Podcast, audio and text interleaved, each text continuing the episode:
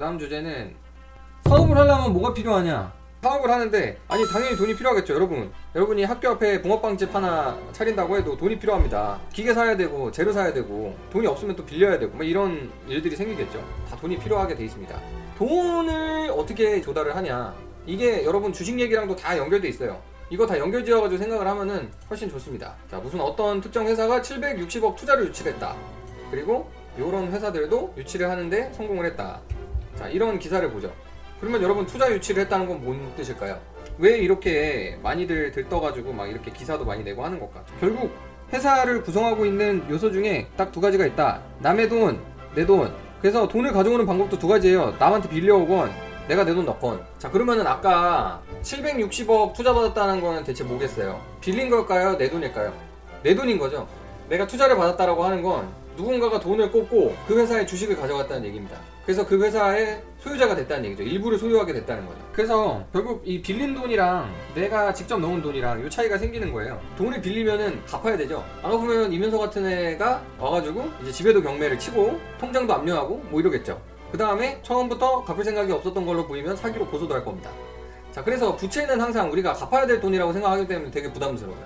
투자를 받았을 때 왜 사람들이 저렇게 대서특필을 하면서 좋아하냐? 다른 사람이 나랑 같이 이 회사를 이끌어 나가는 주인이 돼줬다라는 생각이기 때문에 장기 자본 조달의 성격이 있습니다. 보통 은행들 얼마 기간으로 해줘요? 저희 중소기업진흥공단에서 대출해주는 것도 2년 거치에 3년 상환 이러거든요. 그래서 5년 안에 다 갚아야 되는 건데 자기 자본은 아무튼 자기가 주식 샀으면 그거 돌려달라고 할 수가 없잖아요. 대출금이랑 출자금의 차이입니다.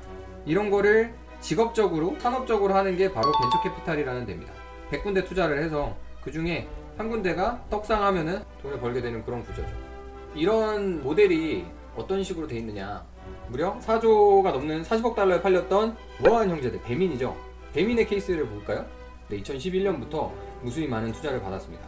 여러분, 시드부터 우리가 뉴스에서 많이 들어봤을 법한 시리즈 A, B, C, D, E, E, E, E 뭐 해가지고 쭉 가죠. 계속해서 회사의 주인이 늘어난 거죠. 그래서 누군가가 계속해서 돈을 꽂았던 겁니다. 분명히 우아한 형제들은 4조가 넘는 금액에 분명히 이렇게 팔렸다고 하고 2018년 말에 그때 현금으로 투자받은 게 3,600억이었거든요.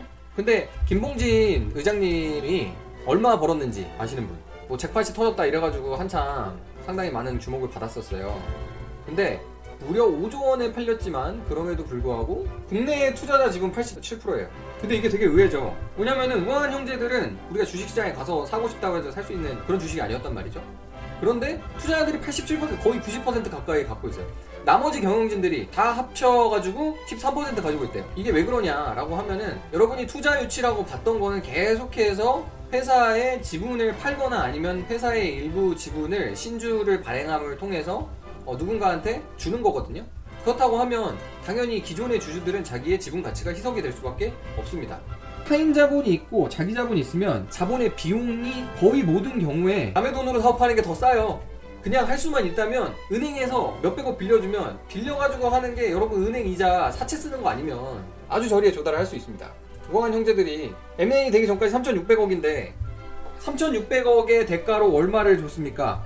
87% 3,600억의 대가로 87%를 줬어요. 그러니까 투자 받는 게 어떻게 보면은 오너 입장에서는 되게 반가운 소식이고 장기 자본 조달에 좋은 방식일 수도 있는데 이건 항상 무엇이 무조건 좋다라고 이야기할 수는 없는 겁니다. 회사의 오너 주주들 입장에서는 그냥 투자가 더 반가울 수 있죠.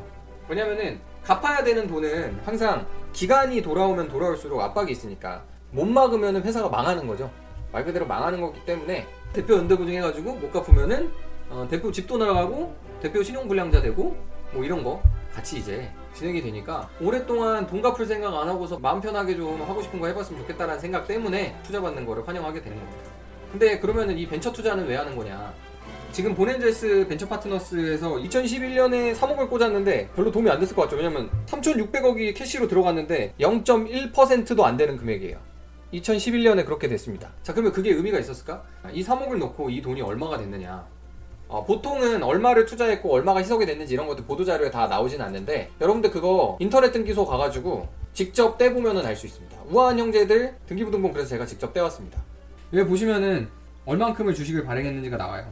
처음에 6만 주로 시작했죠. 자본금은 3천만 원으로 시작을 하셨습니다. 1주당 500원. 근데 이게 2011년에 새로운 뭔가가 생겨납니다. 6만인데 갑자기 9천주가 더 생겼어요. 그리고 상환 전환 우선 주식 RCPS라고 부르는 겁니다. 이게 업계에서 아주 표준적으로 사용하고 있는 벤처 투자에 쓰이는 주식입니다. 그리고 스타트업뿐만 아니라 다른 데서도 이유가 있을 때는 발행을 하는 신종 자본증권의 일종입니다. 그 이후로도 주식을 엄청나게 여러 번 막 발행을 했어요. 계속 늘어납니다. 계속 착착착착착착 쌓여요.